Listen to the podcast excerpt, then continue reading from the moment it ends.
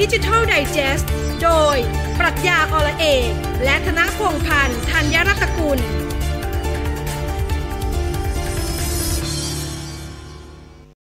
ละกัน ครับ พี่พศสวัสดีครับ สวัสดีครับผม สวัสดีครับก็จริงๆพี่พศก่อนหน้านี้ก็จะมาเป็นแขกใน 96.5 ของเราหลายๆ ต่อหลายครั้งแล้วล่ะ จนในที่สุดเขาก็บอกว่าพอละเป็นแขกพอละ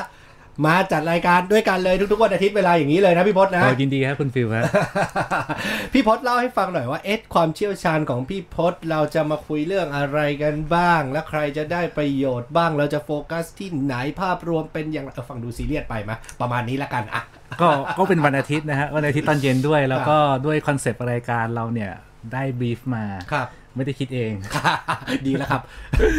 บอกว่าให้เป็นเรื่องเกี่ยวกับดิจิตอลอะไรก็ได้ อ่า อะไรก็ได้ก็เลยตั้งชื่อรายการว่าดิจิตอลไดเจส เดเจสก็คือการย่อยนะ การย่อยก็ เออ เขาบอกว่าให้มาเป็นเรื่องของเหมือนกับเราเราอ่านอะไรไดเจสไดเจสอะ ครับ ตอนนี้ก็เป็นดิจิตอลไดเจสอะไรก็ได้ อ่า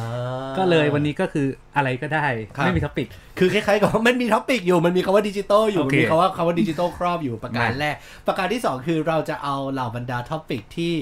ที่ที่เป็นเกี่ยวข้องกับดิจิตอลเนี่ยมาย่อยก่อนรอบแรก เราจะทำหน้าที่เป็นเหมือนกับเชื้อเอนไซม์ย่อยมันก่อนรอบแรก ก่อนที่จะให้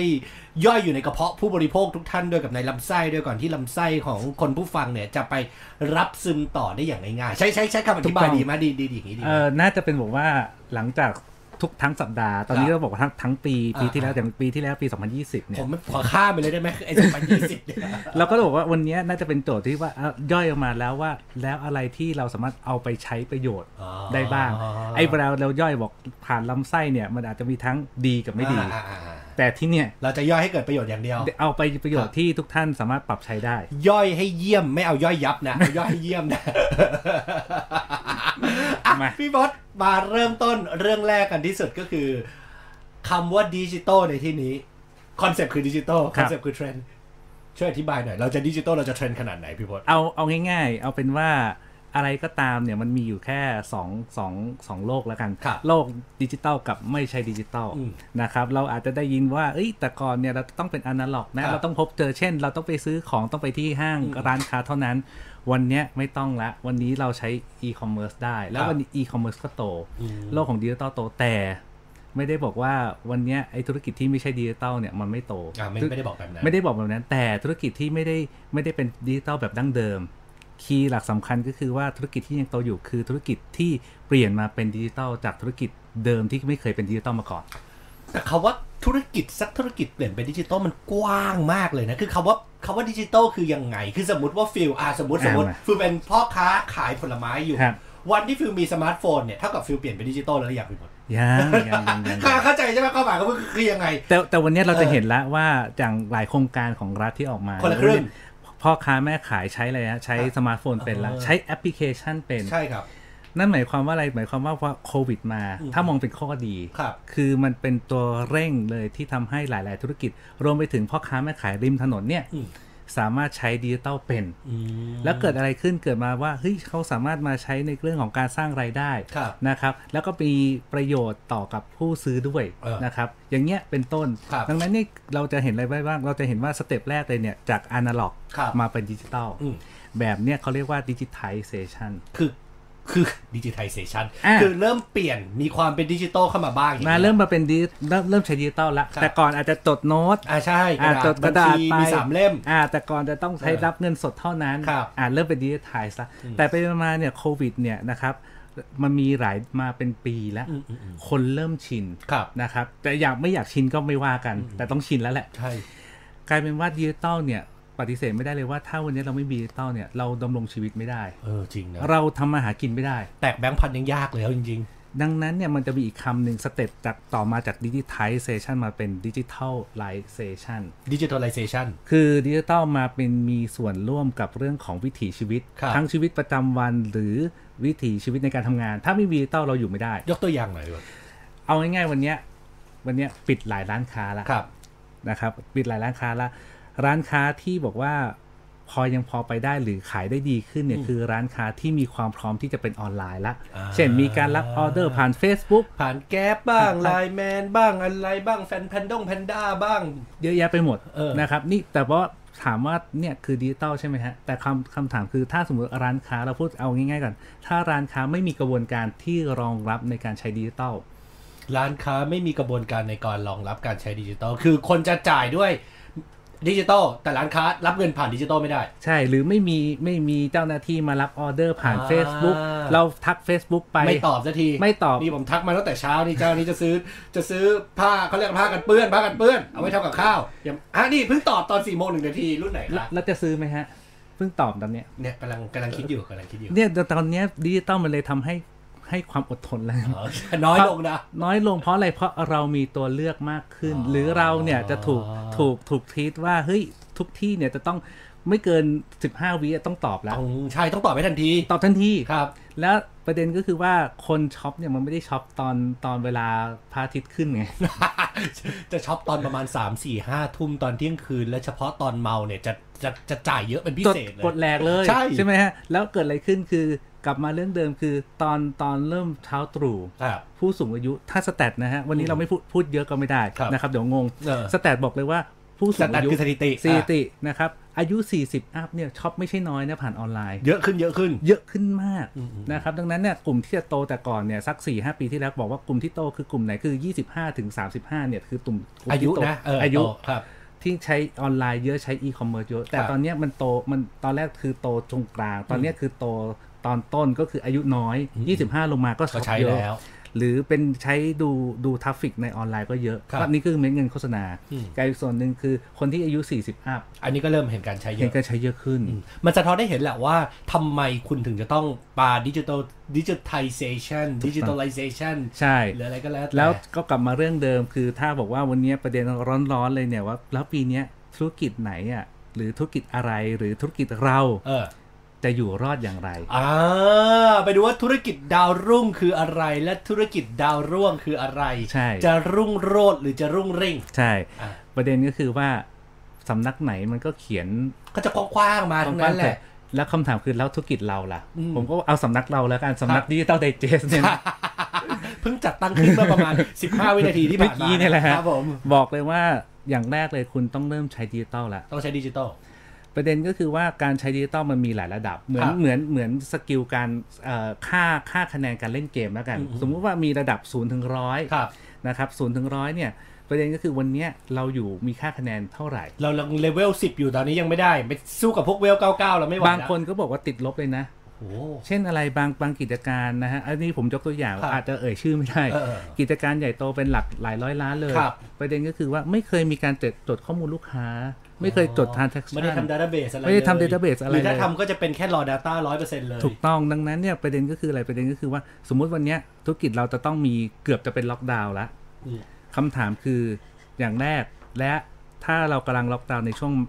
มกราคมเนี้ย ครับ ธุรกิจเราจะขายไข่ อ่ะน่าสนใจนะ ถาม คือ ง่ายๆ ก่อน เลย หน้านี้เราเราเปิดหน้าร้านมาโดยตลอด เรายังคาดหวังได้จากพนักงานออฟ ฟิศในวันจันทร์ถึงศุกร์ ถูกต้อง ช่วงเช้าช่วงเย็นเป็นนักเรียนนักศึกษาเสาร์อาทิตย์ยังมีติวเตอร์ ยังมีผู้ปกครองยังมีครอบครัวที่พากันเที่ยวเล่น แต่พอเดี๋ยวถ้าเกิดกลับมาล็อกดาวน์แล้วเราเริ่มเห็นภาพล็อกดาวน์ตั้งแต่ปีที่แล้วว่าหน้าตาเป็นยังไงและเคล้าแล้วผมก็ คุณผู้ชมทุกคนก็รู้สึกเหมือนกันหมดว่ารอบเนี้ยไม่รอดแน่นอนคือได้ล็อกดาวน์แน่นอนแหละเราจะทำยังไงครับ อย่างแรกคือคำธุรกิจเนี่ยก็ต้องถามตอบก่อนเลยว่า ครับ แล้ววันเนี้ยเราขายใคร หลายธุรกิจบอกผมถามคำถามง่ายๆนะครับธุรกิจก็คือว่าไปถามเลยว่า วันเนี้ยคุณรู้ไหมว่าลูกค้าของคุณมีกี่คน อืมก็ส่วนใหญ่ก็ต้องรู้อยู่แล้วไหมพี่วะ เขาจะถามว่าก็ประมาณสมมุติว่าธุรกิจใหญ่นะก็ประมาณสักพันรายเอาเอาเอาตัวเลขแบบแน่นอนสัก 999รายหรือกี่ราย และถ้ากี่รายนั้นเนี่ยพร้อมที่จะมาเป็นลูกค้าเราผ่านทางออนไลน์กี่คน ดังนั้นเนี่ยกลับมาเรื่องเดิมคือถ้าเรารู้ข้อมูลว่ากลุ่มลูกค้ากลุ่มไหน หรือใครลูกค้าใครที่พร้อมที่จะมาเป็นลูกค้าเราทางออนไลน์ ประเด็นก็คือว่าเรื่องของการล็อกดาวน์เนี่ยจะไม่มีปัญหาสักเท่าไหร่นะ คือพี่ป๊อกกำลังจะบอกแบบนี้ ถ้าคุณรู้อยู่แล้วว่า เนี่ยหน้าตาของลูกค้าคุณคือกลุ่มนี้ อ่ะ แล้วคุณสามารถสื่อสารกับเขาได้คุณมีด a ต้าเบสกับเขาได้ คือต่อให้คุณจะออฟไลน์ พอวันหนึ่งคุณจะกระโดดมาออนไลน์จะขายออนไลน์คุณก็สามารถติดต่อ แล้วก็ทำธุรกิจกับเขาต่อไปได้ ถู เล ก ย ต้องอ่ะผมยกผมยกตัวอย่าง ครับ ผมยกตัวอย่างอ่ะธุรกิจอ่ะร้านอาหารเนี่ยใช้ทุกท่านอาจจะทราบว่า อ่า อ่ะก็ทำทำเดลิเวอรี่สิ ครับ ใช่ไหมอันเนี้ยชัดเจน อืม โรงแรม อืม โรงแรมเนี่ย ต้องบอกเป็นธุรกิจที่ วัยป่วงครับผมใช้คำเนี้ยครับ พูดได้ใช่ไหมฮะ ผมใช้คำว่าวัยป่วงไงวัยป่วง แต่คำคำถามคือ แล้วโรงแรมที่รอด เออ ทำอย่างไรไอ้ยมันมันไม่ได้โตเหมือนเดิมละวันเนี้ยคือเราทำให้รอดก่อนนะครับทุกทำให้รอดคือกลับมาเรื่องเดิมคือบางโรงแรมเขาทำลักษณะว่าไปดูก่อนเลยครับว่าแต่โลเคชันที่เราอยู่สถานที่ที่เราอยู่เนี่ยเราสามารถทำเงินได้อย่างไรบ้าง อย่างแรกก็คือว่าอะตอนแรกเราเพึ่งนักเพึ่งนักท่องเที่ยวในประเทศ ครับ ใช่ไหมฮะ ตอนเนี้ยถามถามคือแล้วถ้าโรงแรมที่อยู่ในในกรุงเทพหรือเมืองใหญ่ที่ตอนเนี้ยกำลังปิดไปแล้วเนี่ยนะครับไม่มีนักท่องเที่ยวจากต่างประเทศเข้ามา หรือไม่มีนักท่องเที่ยวจากกรุงเทพเข้าไป อืม จะทำอย่างไร มีหลายธุรกิจนะฮะที่เปลี่ยนจากธุรกิจเดิมเป็นธุรกิจใหม่ โดยใช้คอหลักของ business เดิมเนี่ยที่บอกว่าเฮ้ยโรงแรมเราทำอะไรบ้างได้บ้าง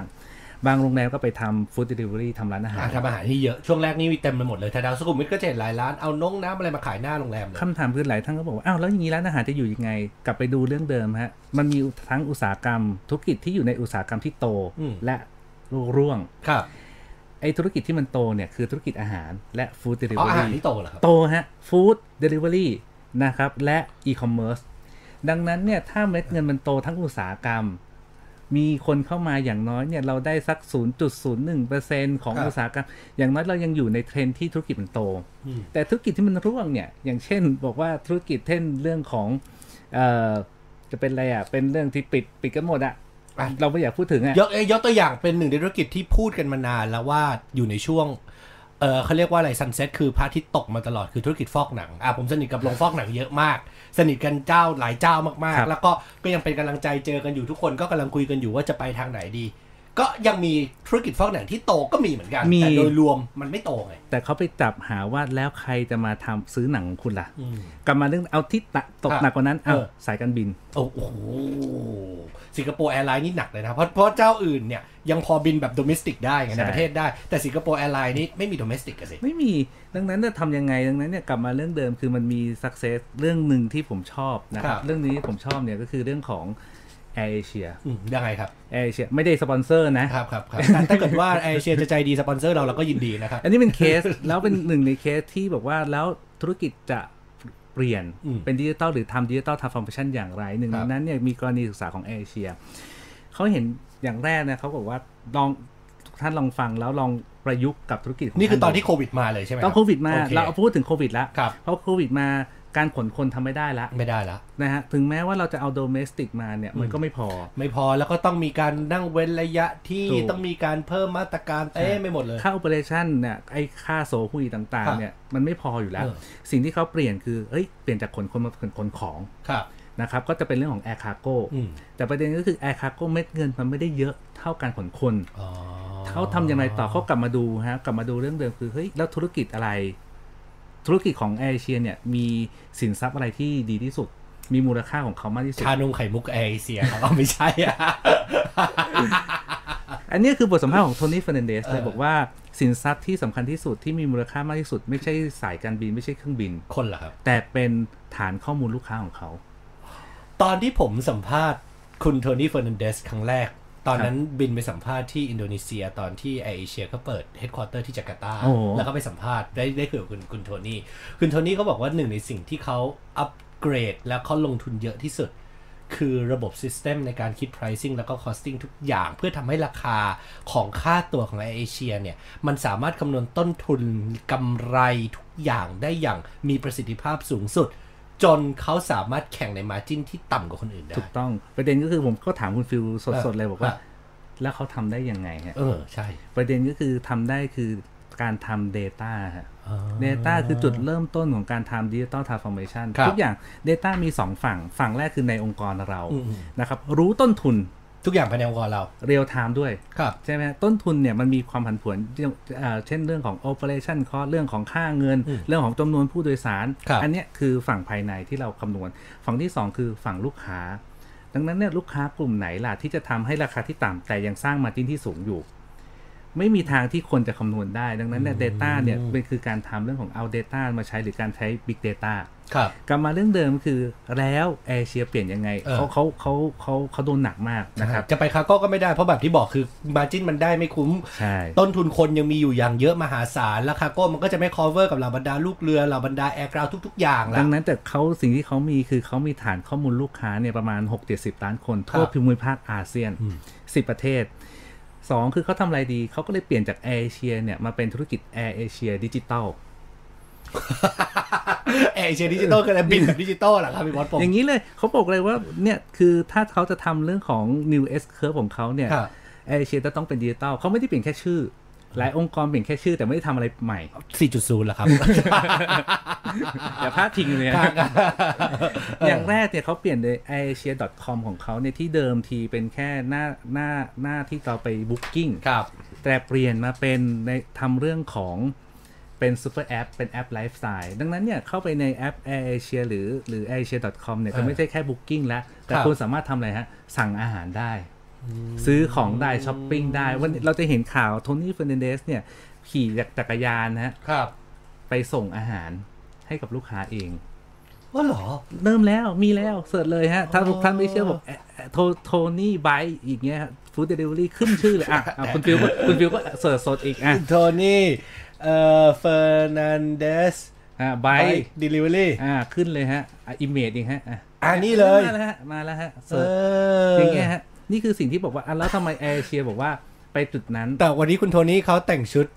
ออกมาเขาเหมือนกับเป็นคุณลุงที่ขายเครื่องเทศอยู่นะครับ เพราะว่าดูจากโลโก้บนเสื้อแอบแซวนะคุณถ้าเกิดคุณผู้ฟังเปิดดูคุณผู้ฟังจะเห็นภาพเดียวกับผม ผมว่าน่าจะใช่แหละคุณโทนี่นิ้วชูนิ้วโป้ง มือขวา มือซ้ายถือหมวกกันน็อกซึ่งสภาพคือแบบ สภาพดูไม่ได้อะมอเตอร์ไซค์แล้วก็ A ก็คือเป็นของ Air เอ Asia เชีย Delivery ละ จาก A ใหญ่มาเป็น A เล็กเขาก็จะเปลี่ยนเนี่ยฮะเปลี่ยนมาเป็นไลฟ์สไตล์มากขึ้นคำถามคือ Air Asia แล้วจะมาแข่งอะไรกับ Grab ใช่ มันแข่งไม่ได้ กับ มั้ ไล ย แมน เออ กับโกเจ็ Gojek ก เออ คำถามคือเขาไม่ได้บอกว่าเขาเริ่มต้นใหม่นี่เขาเริ่มจนต้นจากฐานข้อมูลลูกค้าที่เขามีที่เขามีแล้วเขาก็ไปออฟเฟอร์ แล้วใครบินกับเอเชียเราจะได้อะไรฮะ ได้พอยต์ ครับ วันเนี้พอยต์อยู่ในมือเยอะ เยอะเลย ไม่รู้จะทำอะไรอ่ะคุณก็เปิดพอยต์สิสั่งกับเอเชีย แค่นั้นเองนี่คือสิ่งที่เขาจุดเริ่มต้น ครับ แต่ยังอย่างที่บอกครับว่าเอเชียย้ายจากอุตสาหกรรมที่ตกมาก ๆ คือท่องเที่ยวกับแอร์ไลน์เนี่ย อืม มาอยู่ในอุตสาหกรรมใหม่ที่กำลังเติบโตคือฟู้ดเดลิเวอรี่ อ่า แล้วก็เรื่องของแอปซูเปอร์ ครั แอบ ปนะครับนี่อย่างอย่างแรก อืม อย่างที่สองที่เขาทำนะก็บอกว่าวันเนี้ยสมมติบินบินไปบินมาเนี่ยหรือเราไม่ได้บินก็ได้ วันเนี้ยเราต้องการแลกเปลี่ยนเงินตราต่างประเทศ ครับ เราต้องเสียค่าอะไรฮะ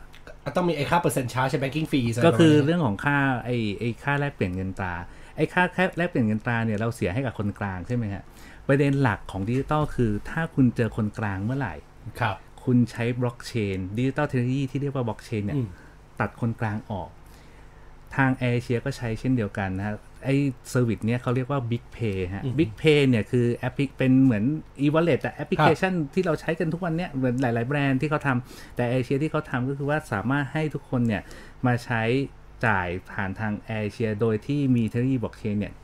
ได้ลดค่าธรรมเนียม หรือตัดค่าธรรมเนียมของคนกลาง เช่นธนาคาร ออกไปดังนั้นเอเชียก็เลยมาเป็นอะไรฮะโลคอสอีกแล้ว แต่โลคอสในเรื่องของ ของการส่งอาหาร บริการของทั้งเรื่องของบริการทางการเงิน แบบเนี้ย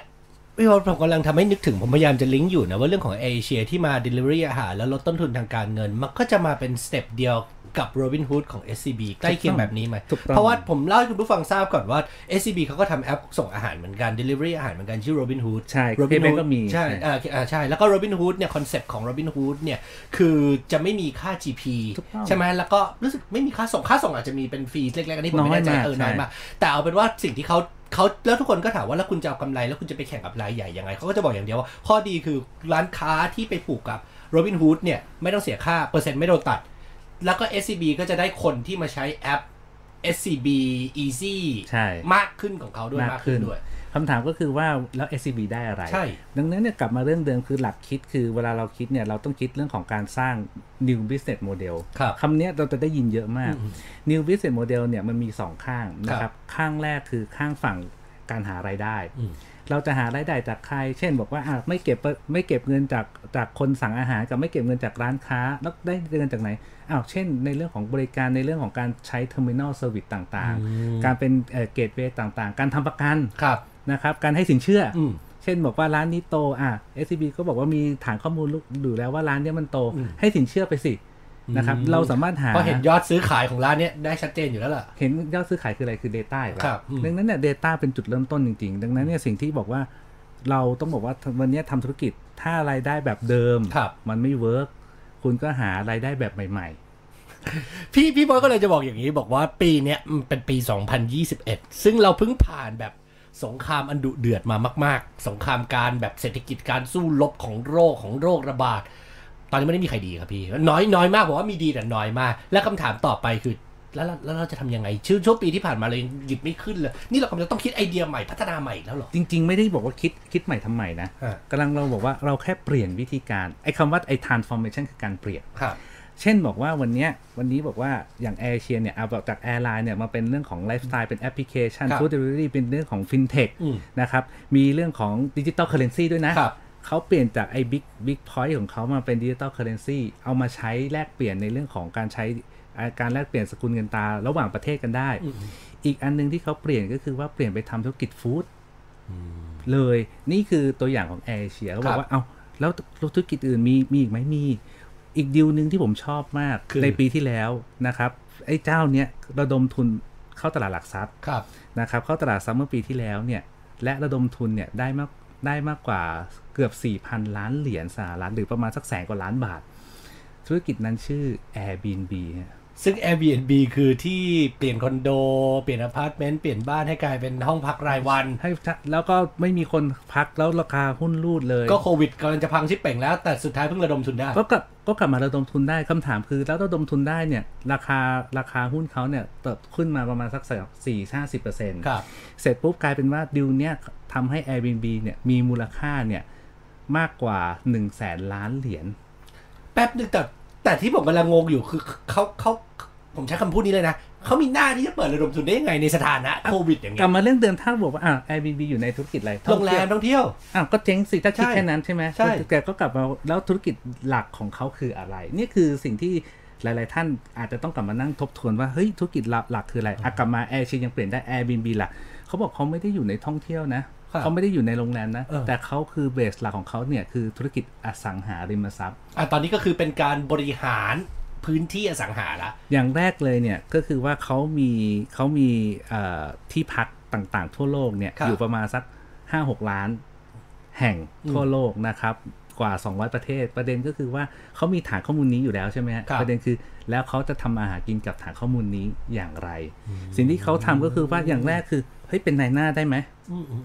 มันไม่บอกว่าธุรกิจทั่วโลกมันมีส่วนใหญ่เนี่ยก็ร่วง แต่คยัง รับ มีคนรวยอยู่ อืม ยังคนที่มีกระแสเงินสดเหลืออยู่อย่างเงี้ ค ย รับ อยากจะลงทุนทำไงดีแอร์แอร์แอร์ Airbnb Airbnb ก็ทำได้ก็เป็นแนะนำให้ได้ หรือการบริหารอสังหาริมทรัพย์ โดยฐานข้อมูลที่เขามีอยู่นะครับนี่คือสิ่งที่ Air- Airbnb เนี่ยเอ่อให้วิสัยทัศน์ในการระดมทุนกลายเป็นว่าเป็นหนึ่งในดีลที่ใหญ่ที่สุดในปีที่ผ่านมา ดังนั้นเนี่ยบอกว่าอ้าวแล้วเขาทำอะไรอีก บอกว่าวันเนี้ยโควิดมายังกลับมาเป็นระลอกไม่รู้ว่าจะเรียกว่าสองสามสี่นะ ประเด็นก็คือว่าแล้วเขาอยู่ยังไงเขาบอกว่าอ้าวถ้าโควิดมาเขาก็ดูสิ ต้อง work from home ใช่ไหมใช่ไหมฮะวันเนี้ยเราเห็นแล้ว work from home วันเนี้ยเทรนด์ที่เกิดขึ้นคือ วันเนี้ยเราต้อง work from home ประเด็นก็คือ แล้วคนไม่ได้อยู่กับบ้านตลอดหรอกนะคนก็อยากออกไปทำงานที่อื่นบ้าง คนมันก็ต้องเอาไปสูดลมหายใจบ้างเลยนะ ใช่ หรือเอาง่ายๆกลับมาที่เดิมที่ที่ประเทศไทยนะบอก ครั ว่า บ วันเนี้ยประเทศไทยก็ยังมีชาวต่างประเทศ โอ้อยู่เยอะนะ ในไทย อยู่เยอะนะฝรั่งอยู่เยอะนะ อยู่เยอะ เออ คนที่ยังมีคนที่เป็นคนที่เป็นเอ็กซ์แพดอะคนที่ แล้วก็ ทำ พูดไทยได้ด้วยนะ ทั้งหมดที่เห็นอยู่ในไทยช่วงเนี้ย เขาอยู่หลายปีหรือเป็น 10 20 ปีเนี่ย แล้ ครั ว บ เขามีเงิน เออ วันนี้เขาบอกว่าวันนี้เขาต้องลดค่าใช้จ่าย อืม แต่ก่อนเขาไปอยู่เพนท์เฮาส์เดือนหนึ่งอาจจะหลายแสนบาท อ่า วันนี้เขาเขาเขาต้องลดค่าใช้จ่าย แต่ลดค่าใช้จ่ายของเขาก็ยังสเปนเยอะอยู่ดี ประเด็นก็คือเขาก็มองหาสถานที่ที่เขาอยู่ได้ แล้ว ครั ก็ บ ใช้จ่ายไม่ได้เป็นหลักหลายแสน อืมอืม ดังนั้นเนี่ยบางโรงแรมที่ไปจับที่บอกว่าไอ้ยโรงโรงแรมบางที่จับยังไงก็คือไปจับกับเอ่อชาวต่างประเทศที่อยู่ในประเทศไทยเนี่ยแล้วลักษณะ ออฟเฟอร์เขาเป็นลักษณะ long stay อืมคือให้มาอยู่ยาวๆ อยู่ ให้มาอยู่ นานๆ ก็เหมือนอยู่เป็นเซอร์วิสพาร์ทเมนต์แล้วแหละเป็นโรงแรมให้เป็นเซอร์วิสพาร์ทเมน ถู ต์ กต้องนี่ก็สามารถจับกลุ่มได้ ครับ นะครับนี่คือการเปลี่ยนนะดังนั้นก็กลับมาบอกว่า แล้วเรามีข้อคิดอะไรบ้างหนึ่งในเทรนด์ที่บอกว่า บอกว่าเอ้ยเทรนด์เนี่ยมันมีเยอะมากเลยอ่ะเทรนด์ที่ทุกคนจะต้องโดนคือคุณต้องเปลี่ยน ืมใช่ ผมเบื่อคำนี้มากนะ แต่ก็รู้ว่ามันต้องทำนะ มันต้องเปลี่ยน ใช่ คุณคุณไปดูโทนี่เฟอร์เนนเดสไม่มีทางที่เราจะเห็นข้าวมาส่งเดลิเวอรี่ที่จะเปิดหน้าอยู่ ใช่ไหมฮะคุณต้องเปลี่ยนแล้วเปลี่ยนอะไรอีกอย่างคลาสสิกเคสบอกว่าเอ้ยจริง ๆ แล้วเนี่ยเรื่องของการเปลี่ยนมันอยู่กับเรามานานแล้ว ครับ แต่ก่อนหน้าเนี้ยเราไม่ค่อยเห็น แล้วคลาสสิกเคสในประเทศไทยมีธุรกิจหนึ่งไปรษณีย์ไทย ตอนนั้นจะเจ๊งแล้วนะ เกือบจะเจ๊งแล้วนะ มีปัญหาอยู่เพราะคนส่งอีเมล คนไม่ได้ใช้ไปรษณีย์ คนไม่ส่งโปสการ์ดกัน ใช่แล้วคนก็ไม่ได้มาทายโชคชิงโชคไอ้จาก มัน จาก มี บอล เอ แล้ว อ มันใช่ มันสี่ปีครั้งอะมันก็ขนาดนั้นอะ ใช่ แต่ว่าประเด็นก็คือก็เปลี่ยนเขาก็กลับมาหลักคือตกลงธุรกิจเขาคืออะไร ครับ ธุรกิจเขาก็บอกว่าเอ้ยจากที่เขามีจุดส่งรับส่งไปรษณีย์เนี่ยหมื่นกว่าจุดทั่วประเทศ ครับ มีพนักงานเป็นหมื่นเนี่ยนี่คือต้นทุนมหาศาล แต่เขาบอกว่าเขาเปลี่ยนมุมคิดคือเอ้ยเขาไม่ได้ส่งจดหมายนะหนึ่งในเทรนด์ที่กำลังจะโตของในช่วงช่วง 10 ปีที่ผ่านมาเนี่ยคือธุรกิจอีคอมเมิร์ซ ครับ ก็คือการค้าขายออนไลน์ซื้อของออนไลน์ เราซื้อของออนไลน์ สมมติผมซื้อของของคุณฟิลเนี่ย ครับ ณฟิลก็ต้องส่งมาให้ผมใช่ไหม ใช่ใช่ จะส่งยังไงอะส่งทางเน็ตก็ไม่ได้ ไม่ได้ไม่ได้ไม่ได้ เพราะมันเป็นมันเป็น durable goods อะมันต้องส่งผ่า ใช่ นมืออะเออ แล้วก็ต้องส่งพอส่งของมาเนี่ยเขาก็เลยไอทางไปรษณีย์ไทยเนี่ยก็เลยมาเริ่มในเรื่องของการทำธุรกิจ e-fulfillment ก็คือว่าทำให้คนซื้อคนขายทานออนไลน์เนี่ยสามารถดำเนินธุรกรรมกันได้ ไม่ว่าจะเป็นการส่งของ ครับ การเก็บสินค้าการบริหารจัดการโลจิสติกส์นะครับการทำธุรกรรมต่างๆ อะไรก็แล้วแต่ที่ทำให้อีคอมเมิร์ซมันมันเกิดได้ แต่ก็ต้องแอบเมาส์นิดนึงว่าของกรณีไปรษณีย์ไทยเนี่ย ถ้าไม่มีคู่แข่งมาอย่างเงี้ยเขาก็อาจจะไม่ได้เด้งตัวเร็วเท่านี้ ถูก นะ ต้อง ไหมเออ แล้วกลับมาถ้าไปรษณีย์ไทยไม่พูดเรื่องนี้ก็ไม่ได้เดี๋ยวหาว่าเราเอา ครับ ดิวไอการระดมทุนล่าสุดเมื่อเมื่อเมื่อธันวาคมเนี่ยปลายธันวาคมเนี่ย ครับ ก็คือเคอรี่ เออ เคอรี่ก็เป็นอยู่ในอยู่ในเซกเมนต์หรือในอยู่ในอุตสาหกรรมที่กำลังเติบโตก็คือธุรกิจส่ง ส่งของใช่ ส่งของใช่ไหมฮะเคอรี่ก็โตเอาจนจนมูลค่า ค่า ธุร ระ กิจ เบิดอะวันนั้นอะ ใช่ เราไม่ได้เชียร์น ไม่ได้เชียร์ไม่ได้เชียร์ แต่กำลังบอกว่ามูลค่าเขาเนี่ยเกิน1นึ่งแสนล้านบาทไปแล้วกลับมาเรื่องเดิม ครับ เมื่อกี้เห็นเห็นหน้าโทนี่ยังไม่ปิดเลย ผมก็เลยนึกขึ้นได้ว่าผมอยากพูดอะไร ธุรกิจหนึ่งฮะ ที่บอกว่าเมื่อกี้ที่แอร์คาโก้ที่ทางแอร์เอเชียทำเนี่ย มันมันไม่ได้ทำเงินเยอะ ครับ เขาไปทำอะไรต่อสิ่งที่เขาทำต่อเขามีบริการนี้ฮะ คือ เขาจะทำในเรื่องของการทำอีคอมเอ่อเรื่องของโลจิสติกส์อะระดับภูมิภาค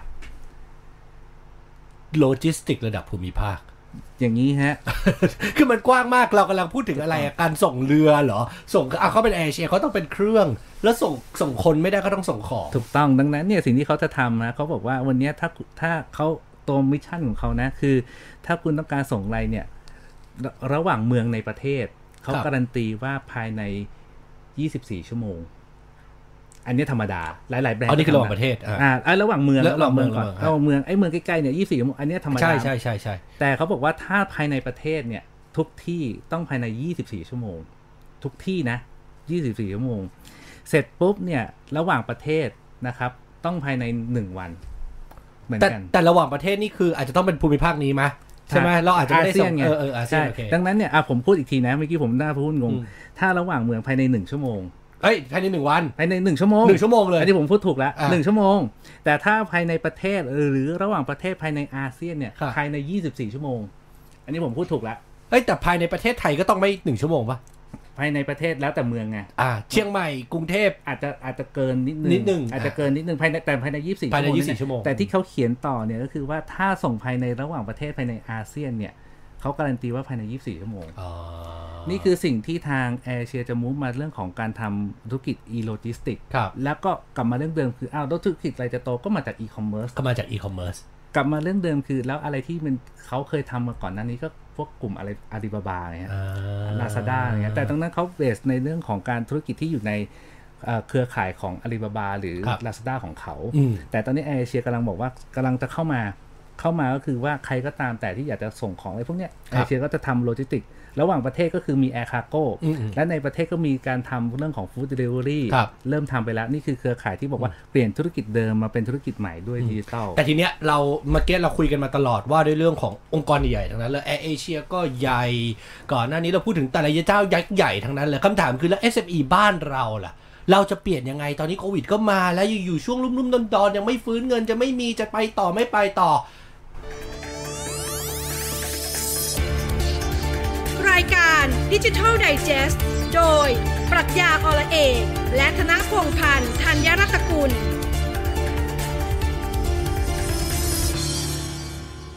เราเราควรจะต้องมีแนวคิดในยุคแบบดิจิทัล 4.0 อย่างนี้ยังไงบ้าง แต่เอาจริง ๆ หลาย ๆคำพูด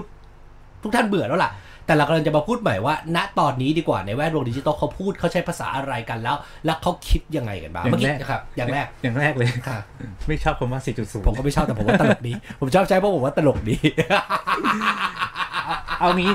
หลายธุรกิจเนี่ยถ้ากลับกลับมาเรื่องเดิมกลับมาเรื่องเดิมเนี่ยคือเมื่อกี้ผมว่าอาจจะมีผู้ฟังบอกว่าเฮ้ยไอ้ที่แอร์เอเชียทำเมื่อกี้เขาเรียกว่าบริษัทอะไรนะ ชื่อเทเลพอร์ตเทเลพอร์ต คือชื่อบริษัทของเขา คือชื่อบริษัทเขา โอเค นะครับเทเลพอร์ตคือเขาก็มีหลายชื่อนะไอ้เทเลพอร์ตที่ผมพูดเรื่องของโลจิสติก ครับ ทีเนี้ยคำถามคือ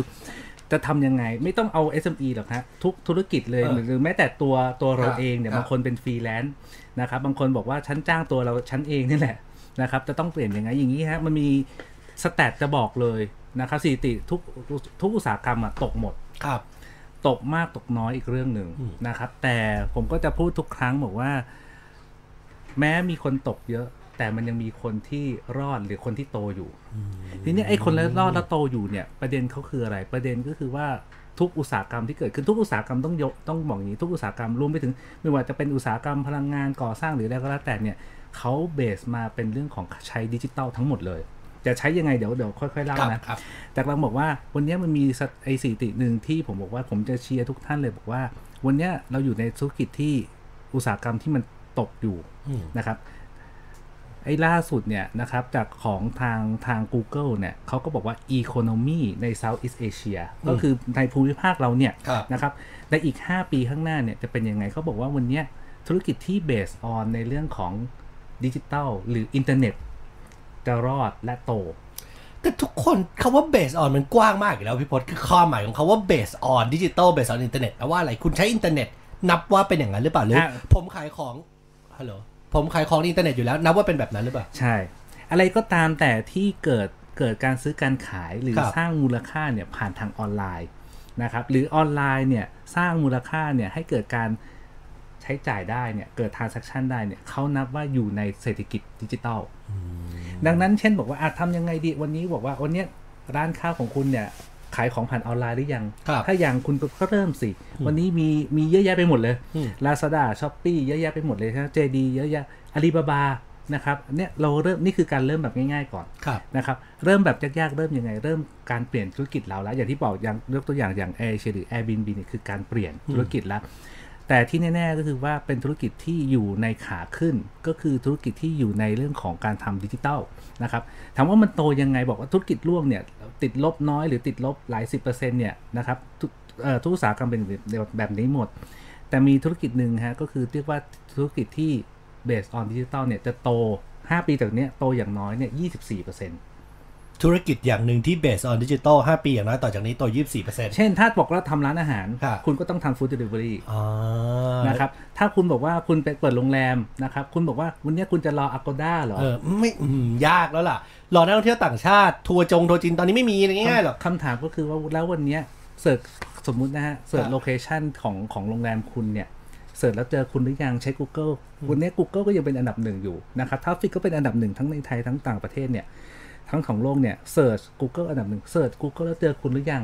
นะครับ Facebook คนใช้คนไทยใช้เยอะมากเลยนะครับ คุณมี Facebook Page หรือยัง ถ้าคุณมีแล้วเนี่ยคุณโพสต์ทุกวันไหม หรือคุณโพสต์สนับเสมอไหม ครับ หรือคุณไปตอบอินบ็อกซ์ไหมนี่คือเรื่องง่าย ๆ มากเลย ไลน์คุณใช้ไลน์เนี่ยแล้วคุณมีไลน์แอดหรือยัง ครับ ณมีไลน์ออฟฟิเชียลหรือยัง ยุคนี้ยังต้องมีนี่ไหมต้อง TikTok ด้วยไหมต้อง มันอะ ทำเว็บไซต์ไหม ขึ้นอยู่กับอะไรครับขึ้นอยู่กับคุณขายใคร อ่า วันเนี้ยคือบอกว่าวันเนี้ยต้องมีถามว่าต้องมีทุกอย่างเนี่ย ไม่จะเป็น เป็นไปไม่ได้ เป็นมันเยอะมากเหลือ มัน เกิ เยอะ น ไปถ้าคุณธุรกิจใหญ่คุณมีทุกอย่างโอเค ครับ แต่ถ้าบอกว่าวันเนี้ยถ้าแบบต้องมีอันนั้นต้องมีต้องมีเว็บไซต์ไหม เออ คำถามคือคุณขายใคร คุณก็ต้องนึกภาพไม่ออกก่อนว่าลูกค้าคุณเนี่ย เช่น บอกว่าถ้าลูกค้าคนกลุ่มนี้เนี่ยนะครับ เป็นวัยรุ่นนะครับ เป็นวัยรุ่นเลยนะครับ อายุน้อยกว่า 20 t i k t o k อาจจะต้องมี อืม เพื่ออะไรฮะ เพื่อสร้าง awareness เพื่อสร้างเรื่องของการรับรู้ ก็หลักการตลาดง่ายๆฮะถ้าเขาไม่เขาจะซื้อของคุณเนี่ย อย่างแรกคือเขาก็ต้องรู้จักคุณก่อน ครับ ถ้าเขาไม่รู้จักเนี่ยเขาจะอยากซื้อไหม อืม แล้วเขาจะอยากทดลองซื้อไหม แล้วเขาจะซื้อไหม แล้วเขาจะซื้อซ้ำไหม แล้วเขาจะบอกต่อไหมก็หลักการเบสิกง่ายๆใช่ไหมฮะดังนั้นเนี่ยดิจิตอลจะเข้ามาช่วย กลับมาเรื่องเดิมคือเอะถ้าสมมติว่าเมื่อกี้บอกว่า อาจจะมีคนผู้ฟังบอกว่า เฮ้ย แล้วฉันจะต้องไปทำ Google ไหมคำถามคือ แล้วลูกค้าคุณเนี่ยหนึ่งคือใครสองคือ แล้วลูกค้าคุณถ้านึกเซอร์วิสของคุณเนี่ยเขาจะเสิร์ชไหม เช่นกินไหนดี อันเนี้ยร้านอาหารโดนอยู่แล้ว ใช่ นะครับ เช่นบางบางโรงบางโรงแรมทำอย่างนี้ฮะหาที่ซักล้างนะครับบางโรงแรมเปลี่ยนจากโรงแรมเนี่ยมาเป็นธุรกิจลอนดี้เต็มตัวเลย อ๋อเพราะว่าเขาต้องมีบะคือแน่นอนหลาย ๆ โรงแรมเขาจะต้องมีไอ้เครื่องซักเองอะไรอะไรอยู่แล้ว ตอนนี้ก็เลยรับซักแทนเลยแล้ว เพราะ กัน เพราะโรงแรมตรงนั้นเนี่ยเขาไปดูแล้วว่าละแวกไอ้พื้นที่เขาฮะหนึ่งมีหลายอพาร์ตเมนต์ อืม สองคือมีหมู่บ้าน ครับ ดังนั้นเนี่ยพวกหมู่บ้านที่พอคนมีกำลังหน่อยนะครับเขาก็เลยบอกว่าอยากจะส่งซัก อืม ส่งซักไอ้ซักรีดอย่างเงี้ยอย่างง่าย ๆ แบบเนี้ยนี่คือสิ่งที่บอกว่าเราต้องไปดูว่าในมุมของลูกค้าเราก่อน ไม่ใช่มองในมุมเราก่อนนะครับ ไอ้มุมเราก่อนเราอยากขายอะไรไม่ใช่เราต้องบอกว่าแล้วลูกค้าเราคือใคร แล้วเราค่อยจะเปลี่ยนอะไรได้บ้าง แสดงว่าณตอนนี้พี่เพักก็มันจะบอกว่าให้กลับมาโฟกัสก่อนละกันว่าคุณกำลังจะขายใครแล้วคุณ ใคร ค่อยดูว่าช่องทางนั้น คุณจะจะไปหาเขาได้ยังไง ใช่ถูกต้อง ถ้าวันนี้คุณสมมุติว่าอะในฐานะที่ผมเคยทำงานโรงแรมนะผมมีรุ่นพี่โรงแรมเยอะมากที่ปัจจุบันตกงาน อ่าแน่นอนอะหลาย ๆ คนจะอยากจะทำอาหาร อยากจะเปิดร้านอาหาร แต่ ครับ ก็รู้ว่าถ้าเปิดร้านอาหารแล้วเจอล็อกดาวน์ก็งานเข้า เขาจะทำยังไง เปิดเป็นร้านแต่ไม่มีหน้าร้านขายออนไลน์เดลิเวอรี่อย่างเดียว ถ้าเกิดว่าเขามีกลุ่มลูกค้าเขาก็สามารถทำได้ บางที่บอกว่าเปลี่ยนเลยบอกว่างั้นไม่มีลูกค้าใช่ไหมบอก ครั ว่า บ แต่ฉันเนี่ยทำอาหารเก่ง ฉันน่ะรีวิวอาหารเก่ง ฉันทำเมนูใหม่เก่ง ก็มาเป็นอินฟลูเอนเซอร์หนึ่งหนึ่งในเทรนด์ทั่วโลกที่เกิดขึ้นคือวันเนี้ยคน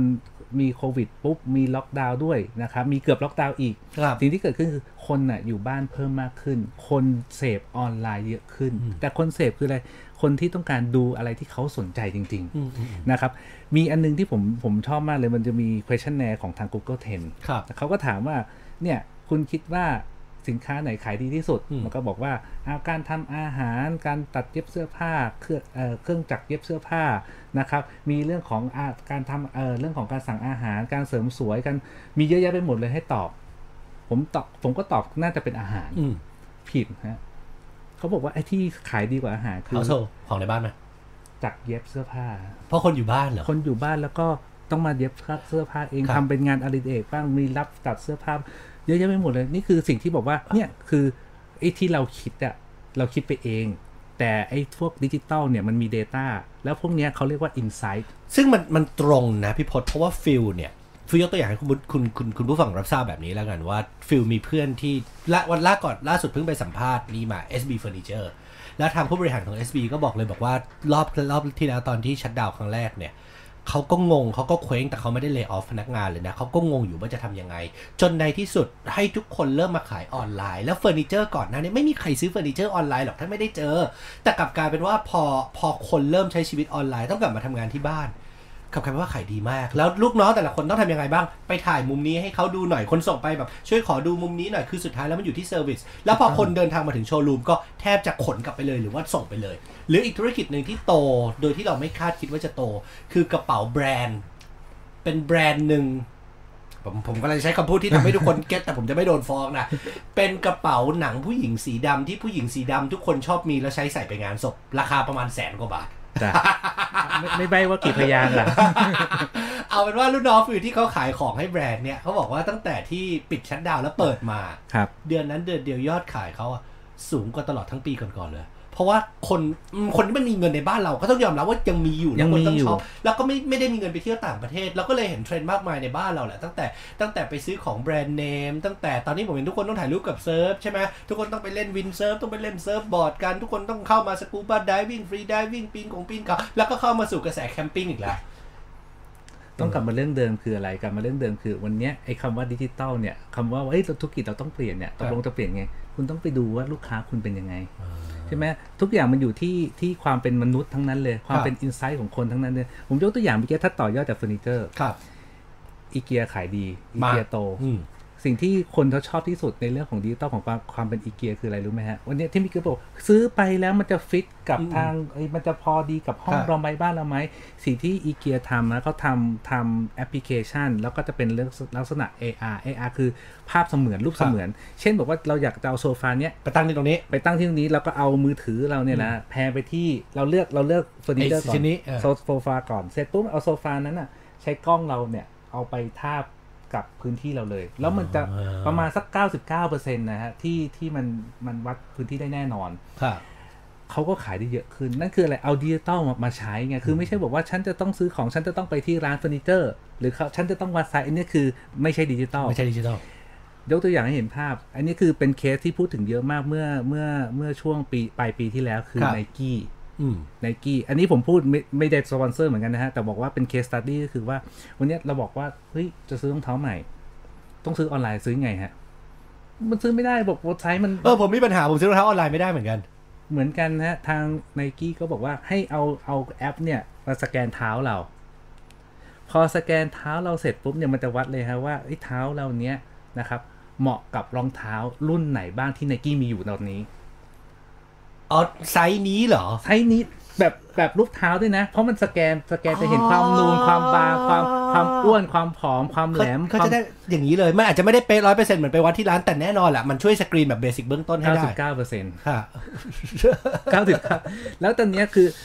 ไนกี้เนี่ยเลยขายดิบขายดีเลยฮะเพราะว่าคือคือคนมันมันไปร้านค้าไม่ได้ลองวัดรองเท้าไม่ได้ สิ่งหนึ่งที่ทำแต่ก่อนเนี้ยสามสี่ปีที่แล้วคืออะไรฮะซื้อออนไลน์คือเอาซื้อมาลองก่อน ครับ ไม่ชอบส่งคืน เออใช่ใช่ อันนี้คือเบสิก และคือต้นทุนเนี่ยคือต้องเป็นรายใหญ่เท่านั้นแหละที่ทำได้ใช่ไหมฮะ แต่ก็คือว่าด้วยเทคโนโลยีดิจิตอลที่มันมีอยู่ และวันนี้มันถูกมากๆละถูกมากๆคืออะไรใคร ๆก็ใช้ได้ อืม ใครๆก็ทำเป็นแล้วนั่นคือ ถ้าใคร ๆเขาใช้ได้ใช้ใครๆก็ทำเป็นเนี่ยราคามันจะถูกลง ต้นทุนมันถูกลงนะครับกลับมาเรื่องเดิมคือมันก็จะมีสแตทมาอีกอะส ครับ ถิติคือเพื่อให้ทุกท่านเนี่ยได้ได้บอกว่าเฮ้ยฉันจะต้องทำดิจิตอลสักที อืม ถ้าทำแล้วก็ทำยิ่งกว่าเดิมนะครับ มันมีบอกว่าเขาไปเซอร์เวยทั่วโลกนะครับเขาบอกว่าไอ้ธุรกิจที่ใช้ดิจิตอลมากขึ้นเนี่ยเขามากขึ้นขนาดไหนนะครับเขาบอกว่าทุกธุรกิจนะฮะตัดลดค่าใช้จ่ายหมดเลย สิ่งหนึ่งที่เขาจะลงทุนหรือมีค่าใช้จ่ายเพิ่มขึ้นเนี่ยก็คือการใช้ดิจิตอล อืม ในองค์กรก็คือการทำดิจิตอลทาร์ฟอร์เมชันในอีก4ฮะในถึงปี 2023 เนี่ยนะครับจะมีการใช้เนี่ยเพิ่มขึ้นปีละ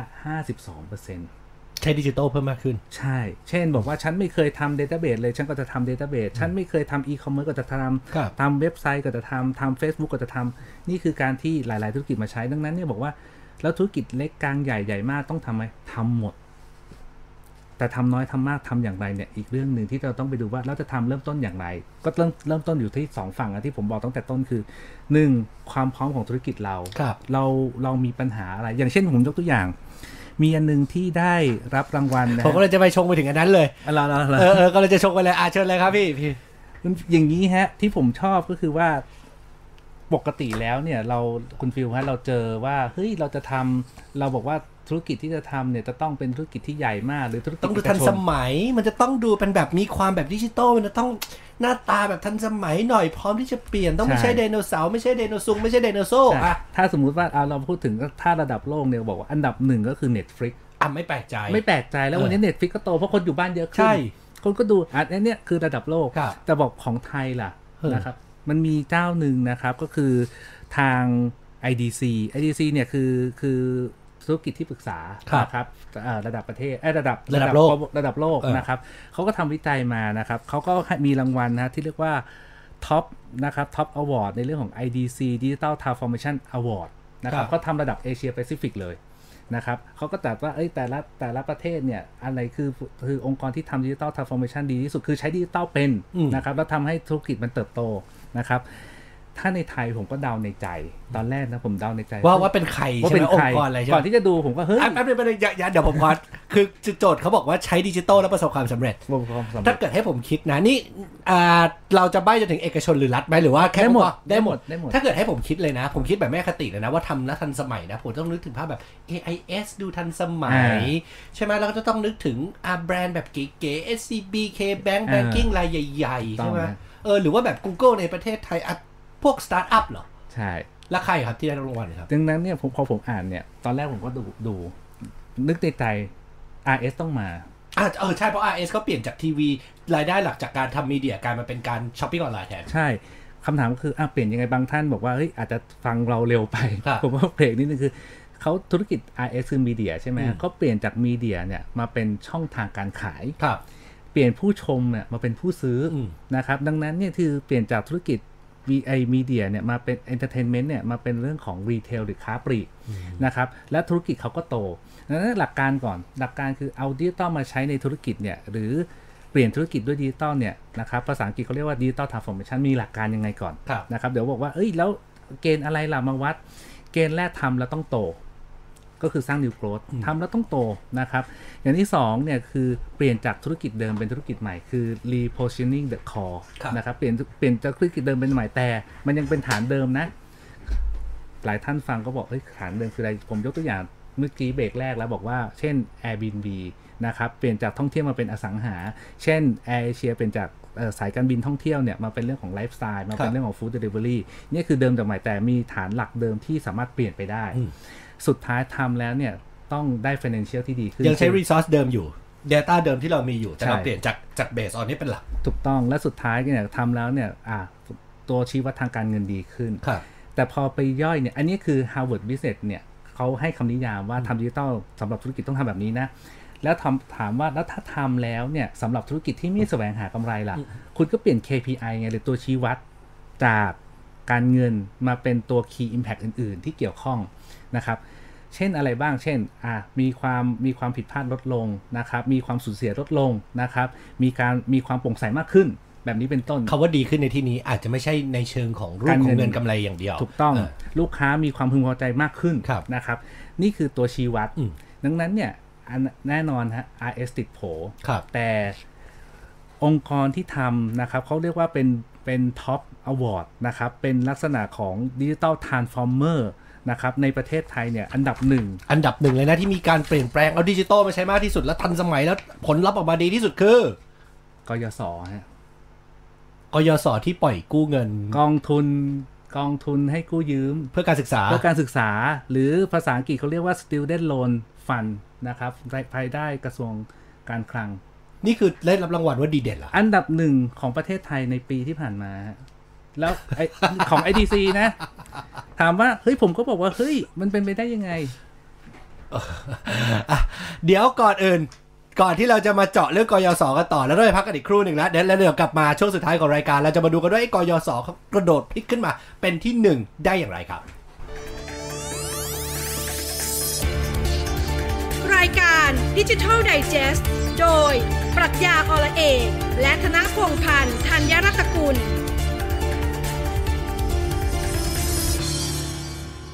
นะครับพี่บอสเมื่อ ครั กี้ บ กยศบอกได้รับรางวัลที่หนึ่งจากการดิจิ t a ลทรานส์ฟอร์เมชันฟูยังคิดว่าฟูอยู่ในฝันไปเล่าให้ฟังหน่อยพี่เกิดอะไร อย่าง นี้ นี้ฮะ ผมพยายามย่อย แต่ผมอยากย่อยเพื่อให้ทุกท่านน่ะฟังแล้วปรับไปใช้ได้ ครับโอเค ผมก็เลยไม่ลงลึกเคสของกยศแต่จะพยายามจะ digest อืม ให้เข้ากับทุกท่าน อย่างนี้ ครับ ฮะเขาก็มานั่งคิดองค์กรตัวเองมีปัญหาอะไร เราพอมีปัญหาอะไรเหรอครับ โอ้โหอย่างแรกฮะ อะไรก็ตามแต่ข้อมูลข้อมูลเนี่ย ไม่เคยอยู่ในเป็นดิจิตอลเลย ออกกระดาษหมดเลย กระดาษหมดเกือบทั้งหมดนะครับ หรือข้อมูลที่อยู่เนี่ยไม่ได้มาชุมาบูรณาการ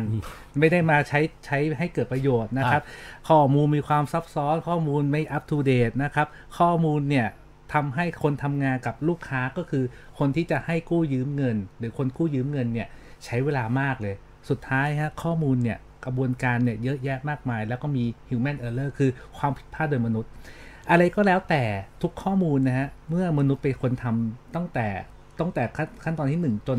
ร้อยเนี่ย ยังไงก็มีความผิดพลาด อืม สิ่งที่เกิดขึ้นในการทำข้อมูลฮะเขาบอกว่าอย่างแรกฮะทุกอย่างต้องออนดิจิตอลทั้งหมด ต้องทำให้เป็นดิจิตอลต้องแต่ต้น เพื่อตั้งแต่ต้นและสามารถบริหารจัดการนะครับ และวัดผลได้ ครับ นี่คือสิ่งที่เขาทำดังนั้นเนี่ยสิ่งที่เขาทำเลยก็เลยทำดิจิตอลสตูดิโอโลน นะครับเป็นดิจิตอลแพลตฟอร์มก็คือแพลตฟอร์มสำหรับการกู้ยืมเงินสำหรับนักเรียนนักศึกษา อืม นะครับหลังจากนั้นเนี่ยเมื่อข้อมูลเข้ามาแล้ว สิ่งที่เกิดขึ้นคือไม่ได้ให้พนักงานหรือคนเนี่ยเข้าไปบริหารจัดการข้อมูลนะจะเป็นระบบทั้งหมดให้สามารถหนึ่งก็คือจากอนาล็อกมาเป็นดิจิทัลแล้วก็คือเป็นดิจิตอล ครับ สองกระบวนการทั้งหมดต้องออโตเมต ต้องอัตโนมัติเลย ต้องอัตโนมัติ นี่กึ่งกึ่งซิสเต็มเดียวกับ Air Asia เลยนะ ใช่ นี่คือคีย์เวิร์ดคำว่า automate ไม่ได้แปลว่าคุณจะต้องมี Big Data AI แพลตฟอร์มไม่จำเป็น แต่ถามบอกว่าพอข้อมูลเป็น A แล้วเออต้องเป็นกอไก่แล้วต้องเป็นขอไข่นะขอไข่แล้วขอควาย อืม แต่ถ้าไม่ใช่กอไก่ไม่ใช่ขอไข่เนี่ยต้องเป็นอย่างอื่น แบบเนี้ยนี่คือให้เป็นอัตโนมัติ สุดท้ายแล้วเขาทำเรื่องของ centralized database คือรวมศูนย์ข้อมูลทุกอย่าง ดังนั้นถ้าบอกว่าธุรกิจท่านไม่ว่าจะเป็นเล็กกลางใหญ่ใหญ่มากเนี่ยลองจินตนาการนะข้อมูลทุกอันเนี่ยท่านบูรณาการแล้วหรือยัง ถ้าบูรณาการคุณได้หมายความว่าอะไรฮะ เราบอกว่าเราก็สามารถบริหารจัดการได้อย่างน้อยอะลดคอส ครับ ลดต้นทุน ลดค่าใช้จ่าย ลดเวลา ลดกระบวนการ อืม นะครับ และลดความผิดพลาด ลดความเสียเสีย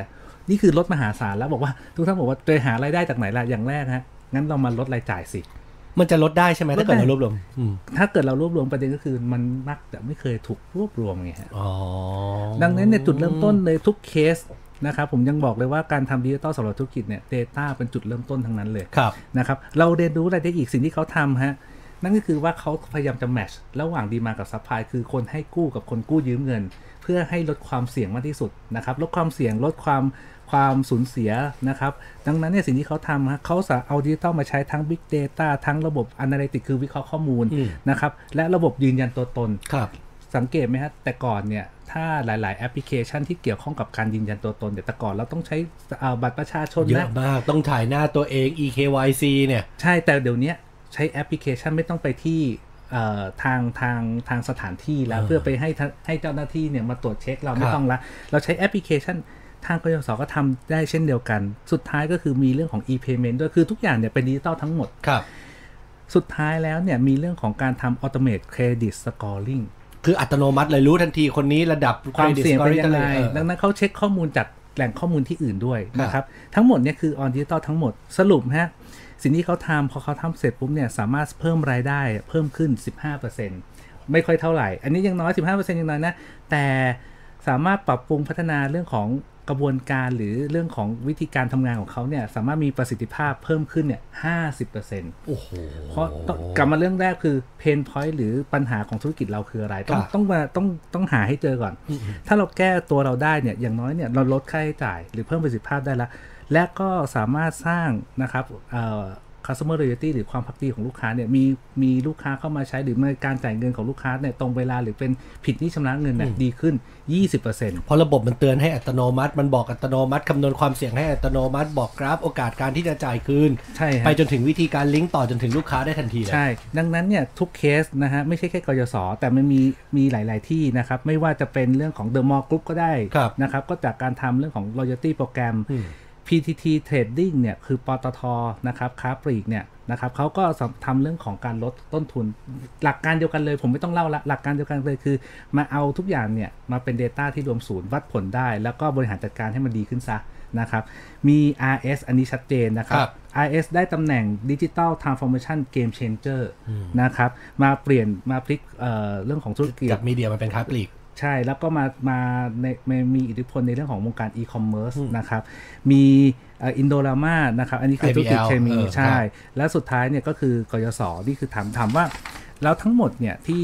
พูดมาเยอะเนี่ย ครับ ถามว่าเราไดเจสเอาง่าย ๆ ได้ไหมว่าธุรกิจเราจะเริ่มยังไง และแต่ละเจ้าที่ยกมารายใหญ่ๆทั้งนั้น ดูด้านหลังเขามีงบมีเงินนะ ไม่จริง เอางี้ผมบอกว่าหลายท่านก็บอกว่าเฮ้ยธุรกิจใหญ่ก็ทำง่าย ไม่จริงฮะธุรกิจใหญ่คืออะไรคนเยอะ อืม โครงสร้างองค์กรใหญ่ ความวุ่นวายยิ่งเยอะ ความวุ่นวายยิ่งเยอะการเมืองก็เยอะ ครับ ใช่ไหมฮะแล้วต้นทุนทางการเงินเขาสูง อืม ดังนั้นเนี่ยคำว่ายากหรือง่ายเนี่ยไม่ได้ขึ้นอยู่กับขนาดธุรกิจ บางธุรกิจใหญ่แต่เขาทำง่ายเพราะอะไรฮะเพราะว่าเขามีความเป็น agility หรือความเป็นอาจารย์นี่ก็มาสับเดี๋ยววันเดี๋ยวครั้งห เดี๋ยว น้าเรามาคุยกัน เดี๋ยวมันมีมาเปิดใช่ ไอ้เกี่ยวกับดิจิตอลทั้งหมดเนี่ยดังนั้นเนี่ยกลับมาเรื่องเดิมคือไม่เกี่ยวกับเล็กหรือใหญ่ แต่เกี่ยวกับว่าคุณเนี่ยพร้อมที่จะเปลี่ยนแปลงหรือเปล่า ร้านค้าปลีกร้านหนึ่ง ใช้จดกระดาษมาโดยตลอด วันนี้ฟังพี่พศปุ๊บ ได้แรงบันดาลใจ อยากจะเริ่มดิจิตอลเริ่มยังไงดีพี่พศ ทุก แล้วเราจะเอาไปประโยชน์จากไอ้ดิจิตอลได้ยั เอา งไง ง่ายๆฮะอย่างแรกคือ เก็บก่อนว่าวันเนี้ยถ้าร้านร้านค้าปลีกทั่วไปนะเก็บก่อนว่าลูกค้าที่มาเนี่ยนะครับ ซื้อกี่คน อืม ยังไม่พอนะเขาเดินผ่านกี่คน เดินผ่านแล้วเข้าร้านกี่คนทำไมเขาเดินเข้าร้านแล้วเขาไม่ซื้ออและที่ไม่ซื้อเนี่ยคือกลุ่มใครเหรอ แล้วเขาถามหาของอะไรตอนนั้ดัน งนั้นเนี่ย ออ ที่ที่เขามีเนี่ยหลายหลายร้านจะเป็นอย่างนี้ยเจ้าของร้านนี่ไม่ค่อยอยู่ร้าน อืม แต่เด็กหน้าร้านทำอะไรฮะ เล่น เล่น เกม เกมมือถือเออ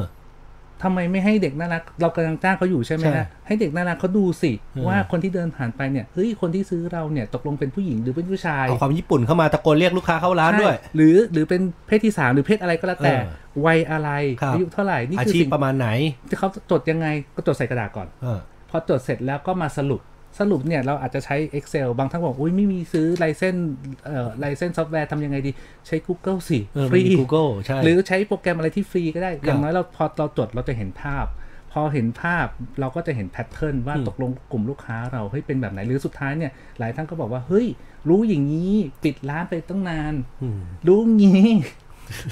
พอทำยี่แต่เป็นรู้งี้เฮ้ยรู้งี้นะทำทำเฟซบุ๊กตั้งนานแล้ว ใช่ รู้งี้นะทำทำเว็บไซต์ รู้งี้นะปิดปิดปิดออฟไลน์แล้วขายเฉพาะออนไลน์ก็ได้แล้วเห รือบางบางรายเป็นอย่างนี้ฮะ รู้งี้เนี่ยขยายสาขา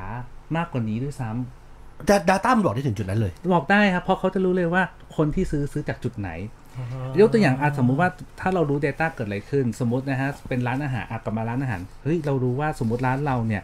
ตอนเนี้ยสมมติร้านเราอยู่พระรามเก้า ครับ แต่ลูกค้าเราอะอยู่พระรามสองอยู่รังสิตอย่างเงี้ย ซื้อเยอะเลยแต่ค่าขนส่งเราแพงอะทำยังไงฮะ เราก็บอกว่าไปเช่าใช้ครัวที่อยู่ตรงนั้นได้ไหม นะครับเช่าใช้ครัวเนี่ยถามว่าเฮ้ยมันคืออะไรมันคือเรื่องของการทำคาวคิทเช่นไง ครับ ไม่ได้ใช้ดิจิตอลนำเลยนะ มันคือจะคือต้นเหตุคือเราอยากบริหารจัดการต้นทุนในการทำร้านอาหารของเราอะ่ะ ได้ประหยัดขึ้นคือ ไม่ต้องมีการขนส่งที่ไกล อืม สองเพราะขนขนส่งขนส่งไกลเนี่ยมีค่าขนส่งกับเรื่องของค่าในเรื่องของอาหารมันไม่อร่อยมันนาน ครับ ใช่ไหมดังนั้นเนี่ยสิ่งที่เขาทำคือไปเช่าใช้ครัวสิ อืมโคกลาง ครัวกลางนะครับ ดังนั้นเนี่ยไอคอนเซปต์คาวคิทเช่นก็จะมา ครับ นะครับ หลาย ๆ อย่างเนี่ยเราแอพพลายจากการที่เราอะไม่ได้มองอย่างแรกคือมองว่าธุรกิจเราเนี่ยจะแก้ปัญหาอะไรได้บ้าง มีเพนพอยอะไรบ้างสองคือมองในมุมของลูกค้าลูกค้ามีเพนพอยอะไร แล้วเราใช้ดิจิตอลมาช่วย นี่คือสิ่งที่ที่ที่อยากจะสรุปดังนั้นเนี่ยสิ่งที่สรุปเนี่ยตรงกับทาง World Economic Forum เลย ครับ เขาบอกว่าเราจะเริ่มยังไงล่ะไอ้โควิดมันมาแล้วมันยังไม่จบ ธุรกิจจะเริ่มยังไง อย่างแรกนะเขาบอกว่า ธุรกิจเราต้องทำให้ให้เป็นรีโมทเวิร์กให้ได้ คือไม่ไม่จำเป็นต้องทำงานที่ออฟฟิศทำงานที่ไหนก็ได้ ที่ไหนก็ได้ อืม นะครับ ดังนั้นเนี่ยการบริหารจัดการเนี่ยนะครับ ทั้งทีมงานพนักงานหรือองค์กรเราเนี่ยไม่ได้ขึ้นอยู่กับสถานที่แล้ว ครับ แต่ขึ้นอยู่กับวิธีการบริหารให้เกิดประสิทธิภาพในการทำงานเนี่ยที่ไหนก็ได้ เพราะแบบที่พี่พศบอกตั้งแต่ต้นว่าเวลาคนตอนเนี้ยทักมาซื้อของห้าทุ่มเที่ยงคืนตีหนึ่งตีสองนะเอ อ เราก็ต้องตอบ ใช่ ตอบเพื่อเป็นเงินทองทั้งนั้น แล้วลูกค้าเราบอกว่าเฮ้ยอย่าไปซื้อเที่ยงคืนสิมามาซื้อตอนก่อนก่อน เขาก็ไปเจอเจ้าอื่นก็ได้ ใช่นะครับ อย่างที่ 2 ต้องทำในเรื่องของการทำดิจิทัลไลเซชันคื ค อ รับ ธุรกิจต้องเป็นดิจิทัลไม่ได้บอกว่าฉันจะต้องใช้ไอทีฉันจะต้องใช้อะไรออนลงออนไลน์ไม่ใช่นะ ครับ แต่คิดเหมือนทุกเคสนะคิดว่าตกลงเนี่ยธุรกิจเราเนี่ยควรใช้ดิจิทัลมาแก้ปัญหาอะไรสองคือมาใช้ดิจิทัลเนี่ยเพื่อให้เราขายของหรือทำให้ลูกค้าเราซื้อของเราเนี่ยได้เพิ่มมากขึ้นอย่างไร ครับ พอเราคิดโจทย์ตรงนี้เสร็จทั้งในองค์กรกับนอกองค์กรได้ เราค่อยเลือกวิธีว่าเราจะใช้ดิจิตอลอย่างไรดี เช่นผมเห็นหลายที่บอกว่าเอ้ยแล้วทำยังไงล่ะคิดง่ายๆ ผมว่าเอายกตัวอย่างไอ้ร้านอาหารเนี่ยง่ายๆคือพนักงานพนักงานบัญชีว่าง เพราะว่าเริ่มธุรกิจไม่ไม่มีทำอะไรใช่ไหมฮะปิดโควิดทำยังไงดี ให้มาเป็นพนักงานแพ็คของ อืม อย่างนี้เป็นต้นพนักงานเสริมให้มาทำอะไร นอกจากแพ็คของแล้วก็ส่งอาหารสิในถ้าส่งอาหารกับทางทางผู้ให้บริการไอ้ฟู้ดเดลิเวอรี่เนี่ยมันเสียค่าค่าค่ามาจินใช่ไหมฮะ ครับ สามสิบเปอร์เซ็นต์สี่สิบเปอร์เซ็นต์แบบเนี้ยถ้าในละแวกหนึ่งกิโลเมตร ไม่เกินห้ากิโลเมตรเนี่ยให้พนักงานของตัวเองส่งไปสิ อืม อย่างเงี้ยนี่คือวิธีการใช้ดิจิตอลนะครับดังนั้นเนี่ยนี่คือสุดท้ายที่เขาแนะนำมาเลยฮะ ครับ คือนอกจากเก็บ Data แล้วเนี่ยทำให้ทุกกระบวนการของธุรกิจเราเนี่ยเป็นอัตโนมัติ ให้เป็นออโต้ ให้เป็นออโต้เพราะอะไรอย่างนี้ฮะในใน ออโต้คือยังไงครับออโต้คือเราต้องออโต้ขนาดไหนต้องตอบได้ทันทีเหรอหรือว่าคืออะไร อัตโนมัติหมายความว่าต่อไปเนี่ยเคยได้ยินใช่ไหมครับบอกว่าเฮ้ยดิจิตอลมา AI มาจะมาแทนคน ครับ คำถามว่าจริงหรือไม่จริง จริง มันจะมาในบางตำแหน่งและในบางหน้าที่ แสดงว่าจริงท่ากับ อืม ไม่จริงท่า เออ if if เออ ใช่ไหมฮะ มันไม่ได้จริง True ทั้งหมด if เออ ดังนั้นแต่เขาบอกว่าไอ้ประเด็นคือ ไอ้สิ่งแรกที่จะเกิดเลยเนี่ยไอ้พอดิจิตอลเข้ามาเนี่ยหนึ่งมันตัดคนกลางออก ครับ ใช่ไหมสองคือมันตัดงานที่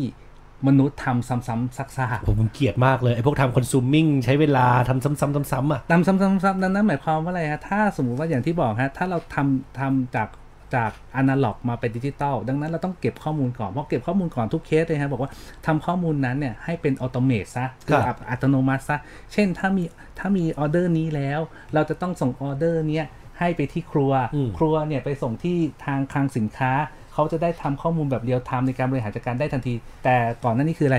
ตอนได้รับออเดอร์วิ่งไปให้พ่อ ครัว แล้วเกิดอะไรขึ้นพ่อครัวก็ คือระบบ งง พี่พี่พี่ก็มันจะบอกว่าระบบมันไม่ได้ลิงก์กัน คือถ้าระบบมันลิงก์กันคนแรกกดรับออเดอร์ปุ๊บส่งอัตโนมัติข้อมูลต่อไปให้ครัวสองคนของครัวทำอาหารเสร็จเรียบร้อยส่งข้อมูลกลับไปทุกอย่างพร้อม แล้วสิ่งที่เราเห็นเนี่ย เราเห็นได้ชัดเจนเลยว่า หลาย ๆ ไอ้ที่เป็นฟาสต์ฟู้ดเนี่ยเขาก็เป็นทำแบบนี้ตั้งนานแล้ว รับออเดอร์จากข้างหน้าเสร็จเราเขาไม่ได้วิ่งเลย เขาก็คอคีย์เสร็จปุ๊บใช่ไหมฮะ ครับ แล้วก็ไป หรือตอนนี้เป็นอะไรไม่ต้องมาหน้าร้าน แต่เป็นโมบายออเดอร์ ครับ ก็คือสั่งซื้อเสร็จนะครับ ถ้าไม่ส่งมาที่บ้านก็มารับที่หน้าร้าน แบบนี้เป็นต้นนี่คือทำอัตโนมัติหมายความว่าอะไรเขาก็เลยคาดการณ์นะว่า อะไรก็ตามแต่ที่ดิจิตัลจะมาทำแทนมนุษย์ที่ทำงานซ้ำๆซาก อืม ๆจะตกงานทั้งหมดเลย อืม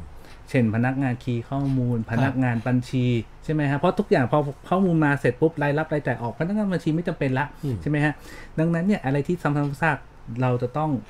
เลิกซะดังนั้นก็ต้องพิจารณาว่าแล้วธุรกิจเราเนี่ยมีอะไรที่เราสามารถทำให้เกิดอัตโนมัติได้บ้างนี่คือเราต้องรีบทำเลย ดังนั้นเนี่ยสิ่งที่เกิดขึ้นนะมันก็จะมีคนตกงานเพราะแบบนี้ ครับ แต่ประเด็นก็คือ มันจะมีหน้าต่างบานใหม่เปิดอยู่เสมอใช่ไหมถ้าทุกทุกทุกทุกๆครั้งที่มันมีการนวัตกรรมขึ้นมานู่นนี่ขึ้นมา สุดท้ายดีไม่ดีคุณอาจจะต้องจ้างพนักงานมาเพิ่มด้วยซ้ำเพราะว่าคุณอาจจะมีการเติบโตในด้านมุมอื่น ใช่ อย่างนี้ฮะผมก็เลยบอกว่าเราจะเป็นยังไงเราบอกว่าไอ้ธุรกิจเดิมที่ในอุตสาหกรรมเดิมของเราเนี่ยยังไงเนี่ยมันตกอยู่แล้ว ครับ แต่ประเด็นก็คือว่าเฮ้ยแล้วธุรกิจรายหลักที่มันจะโตก็คือการที่เบรนกับดิจิตอล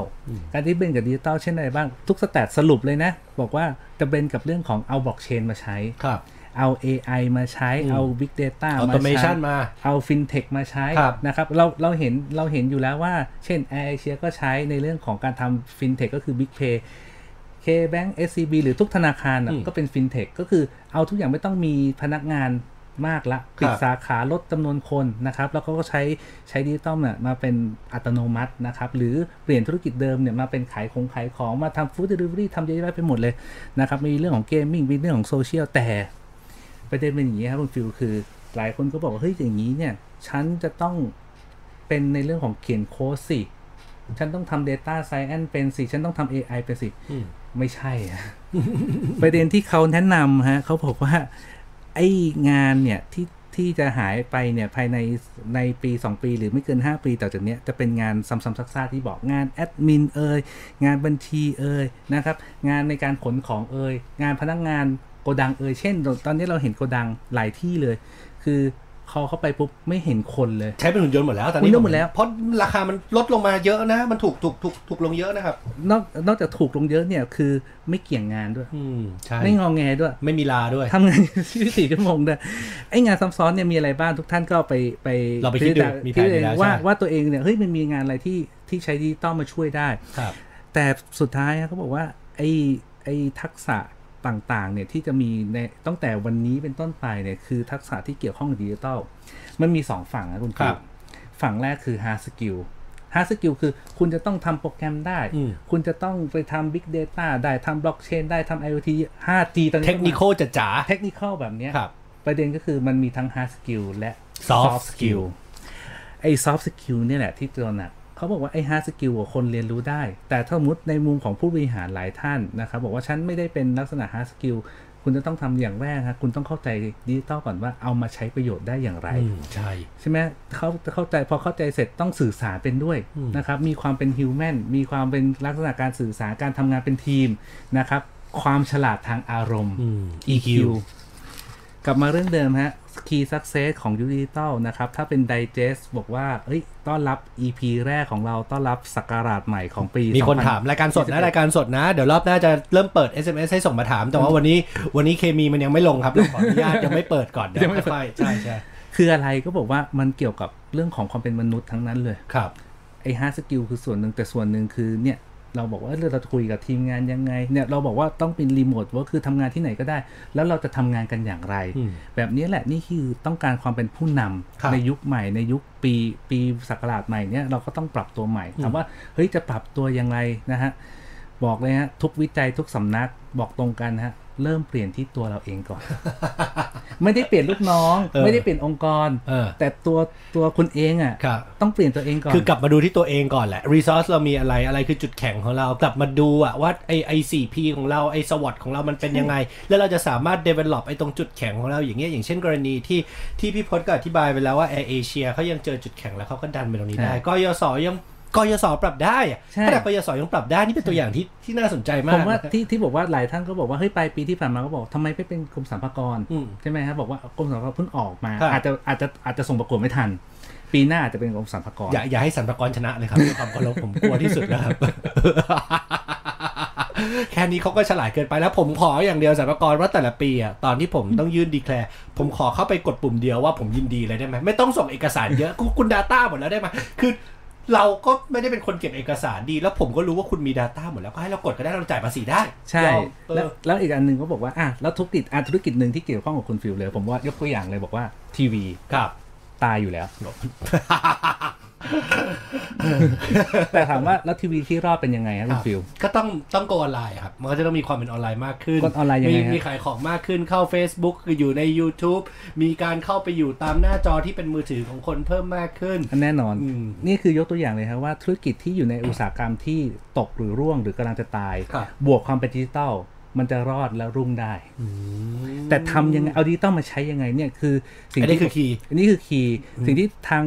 เราเราก็อยู่ในรายการแล้วเรา ครั ก็ บ พูดได้ตามหลักการและให้ทุกท่านเนี่ยจับโลจิกหรือวิวิธีวิเคราะห์ ครับ และไปปรับใช้กับหรือไดเจสให้กับธุรกิจท่านเองได้ แสดงว่าหลังจากวันนี้จบรายการไปพรุ่งนี้หลาย ๆ ท่านเปิดออฟฟิศอาจจะยังเปิดไม่ร้อยเปอร์เซนต์บ้างอาจจะต้องปิดแบบกึ่ง ๆ บ้างอะไรบ้าง ไม่ว่าจะเป็นเพิ่งหมดปีใหม่มาโควิด อะไรก็ตามก็แล้วแต่ก็ตาม ผมเชื่อว่าผู้บริหารหลายท่านถ้าเกิดเอาไปตามใช้เนี่ย แล้วพอเริ่มสรุปแล้วเริ่มจะเริ่มเข้าสู่ช่วงว่างแล้วเนี่ยเพราะมันปิดงบทุกอย่างไปจบไปแล้วใช่ไหมแล้วเราไม่รู้จะทำยังไงใช่ไหมกลับมาเริ่มต้นตามที่พี่พจน์บอกมาเริ่มดู แล้วก็เริ่มเปลี่ยนพนักงานที่เห็นอาจจะว่างๆอยู่พี่เนี่ยผมว่างไม่มีอะไรทำมานั่งไล่ขี่ข้อมูลให้หมด แล้วมาดูว่าเราจะสามารถเอาข้อมูลหรือเอาสิ่งที่เรามีเหล่าเนี่ยไปพัฒนาตัวเราเองได้ยังไงบ้าง ใช่ ทีนี้มีเวลาอยู่ไหม มีอยู่ 4 นาทีสุดท้ายครับ สั้น ครับ ๆ อันนี้ผมผมชอบผมผมอยากพูด ครับได้เลยครับ จะเริ่มยังไงมันก็มีระยะสั้นระยะกลางระยะยาว โอ้โหบูรณาการ ไอ้ที่ไอ้ที่เราพูดเนี่ยระยะยาวทั้งนั้นเลย ครับ เอาว่าวันเนี้ยจะทำ เอ ยัง อ ไง ใช่ใช่ ผมก็เตรียมมาฮะบอกว่ามันไม่ได้เริ่มว่าเอ้ยฉันจะต้องเฮ้ยจะต้องมาวิเคราะห์ธุรกิจมาจุดแข็งจุดอ่อนเนี่ยมันต้องทำอยู่แล้ว เออ แต่มันเห็นผลเนี่ยอย่างน้อยเนี่ยหกเดือนข้างหน้า ปีหนึ่งข้างหน้าใช่ไหมกว่า ครั จะ บ เห็นผลเขามองไอ้แล้วเดือนสองเดือนแรกทำอะไรนะครับ อันเนี้ยดีคือจากเวอร์คอนเนมิกฟอรัมเหมือนกันเพิ่ง ครับ เพิ่งปล่อยมาเมื่อเมื่อเดือนตุลาคมนี้เขาบอกว่าอย่างแรกต้องทำคือ คุณต้องไปสร้าง people ก็คือคน และสร้างวัฒนธรรมองค์กรใหม่ ที่เอื้อต่อการเปลี่ยนแปลงในยุคดิจิทัล โอ้โหฟังดูยากมากเลยะ เช่นยก ไม่าย กตัวอย่างยกตัวอย่างนะฮะ เอ เช่นการทำรายงาน ค่ะ ปกติเราต้องรายงานการประชุมในบอร์ด ครับ เดิมถ้าทำเนี่ยมันไม่ทันกินละ อืม รายงานการประชุมอยู่ในออนไลน์ได้ไหมนะครับบอกว่าใช้แอปพลิเคชันไลน์ดีไหมผมผมผมยังเชื่อว่าไม่ค่อยดีเท่า เอ ไห อ ร่ ผมก็เห็นด้วยผมก็เห็นด้วย แต่เราควรจะมีแพลตฟอร์มกลางนะครับขององค์กรเอง เช่นอาจจะใช้ Google ที่เป็นฟรีก็ได้ ครับ ให้เราเห็นไทม์ไลน์ว่าเฮ้ยวันนี้มีการอัปเดตอะไรบ้าง อืม นะครับนี่คือการอัปเดตที่ไม่ต้องรอว่าเฮ้ยถ้าสมมติว่าวันจันทร์เนี้ยมีปัญหา ครับ นะครับเราต้องรอประชุมบอร์ดวันพุธไม่ทันกินนะ ไม่ทันนะไม่ทัน ดังนั้นเนี่ยสิ่งนี้นี่คือเปลี่ยนเล็กๆน้อยๆเนี่ยก็เปลี่ยนแล้ว เช่นบอกพอพอวันจันทร์สิบโมงปุ๊บมีรีพอร์ตนี้มา ครับ ผู้นำแอคชั่นเลย แก้ปัญหาเลย อืม แล้วไปช่วยนี่คือการสร้างการสร้างคนสร้าง culture ใหม่นะ ค ค รั รับ บ รวมไปถึงเรื่องของการทำเอาแรกเอาง่ายๆฮะถ้าสมมติว่าเราจะบอกว่าต้องเป็นดิจิตอลถ้าไม่เคยเป็นดิจิตอลเลยทำไงต้องขายออนไลน์สิ อืม ก่อนทำขายออนไลน์คืออย่างแรกเลยอะคุณทำคอนเทนต์ออนไลน์หรือยัง อืมใช่ ใช่ หลายหลายองค์กรคือเสิร์ชยังไม่เจอธุรกิจ ใช่ คุณเล ยังหาไม่เจอเลยว่าอยู่ที่ไหน ขนาดเสิร์ชชื่อเนี่ ยัง ไม่ ผิด จอ เลย คน ยังกระด้องไปอีกที่หนึ่งเลยรีวงยังไม่มีดูอะไรไม่มีรายละเอียดเลยอ่ะ นี่คือสิ่งที่ทุกท่านทำได้เองเลย ครับ นะครับในช่วงเดือน 2 เดือนแรก ต่อมาจะทำอะไรเราก็เริ่มคิดแล้วเฮ้ยเราเริ่มเก็บข้อมูล ครับ นะครับเราวิเคราะห์ว่าจุดแข็งจุดอ่อนหรืออนาคตจะเป็นไงเราเริ่มเอาข้อมูลทุกอย่างเนี่ยเก็บเก็บมาเป็นรีพอร์ตเป็นดิจิตอลซะนะครับใช้ใช้ใช้ไอ้เครื่องของ Excel ก็ได้ จะใช้ Google Drive ก็ได้ Google Sheet ก็ได้ ครับ มันฟรีก็มีนะฮะ มันจะมีพวก workplace ด้วยนะที่จะเห็นทุกคนจอยเข้ามาทั้งหมดและเห็นเลยว่าวันนี้คนนี้ทำอะไรบ้าง คนนี้ขั้นตอนถึงไหน งานแต่ละอย่างโปรเจกต์ไปถึงไหนแล้ว แล้วทุกท่านก็จะบอกว่าบางท่านไม่เคยใช้บอกว่ายาก ไม่มันยากแค่ครั้งแรกยาก ไม่ แค่ ผม เดือ ก็ น ถามเลยใช้แล้วเหรอฮะที่บอกว่า ยาก ยังไม่ทันใช้ ถามว่ามันยากไหมมันยากเหมือนเล่น Facebook ครั้งแรกครับยากแต่สักพักก็โอเค แล้วหน้าที่สุดท้ายครับพี่ หน้าที่สุดท้ายคือจะต้องมาทำเรื่องของการทำทุกอย่างเนี่ยให้มีเรื่องของดิจิตอลสกิล ครับ ที่รองรับกับการเปลี่ยนแปลงในอนาคต อืม ดังนั้นก็กลับมาเรื่องเดิมครับวิเคราะห์ตัวเราเองก่อนว่าวันนี้เรามีจุดแข็งจุดอ่อนยังไง ครับ และเราอยากจะเปลี่ยน อืม ในอนาคตเนี่ยเราสร้างอนาคตอย่างไร อืมนี่แหละครับ สั้นๆ ง่ายๆ จริงๆก็ไม่ง่ายหรอกครับ มันเป็นสั้นๆ ที่เราสามารถเอามาแรปเพราะว่าเราเรามีแค่เพียงเท่านี้แค่ชั่วโมงครึ่งนะครับสำหรับ Digital Digest EP แรกตอนแรกของเรานะครับ ก็พบกับเรา 2 คนได้ โปรโมทรายการเลยละกัน 4 โมงจนถึง 5 โมงครึ่งทุกวันอาทิตย์นะ สดๆ ดังนี้ทาง 96.5 กับพี่พศแล้วก็ฟิลนะครับ วันนี้หมดเวลาลงแต่เพียงเท่านี้ Digital Digest ประจำสัปดาห์นี้พบกันใหม่สัปดาห์หน้าเราสองคนลาไปก่อนสวัสดีครับ สวัสดีครับ รายการดิจิทัลไดจ e s t โดย ปรัชญาอละเอกและธนพงษ์พันธ์ธัญรัตนกุล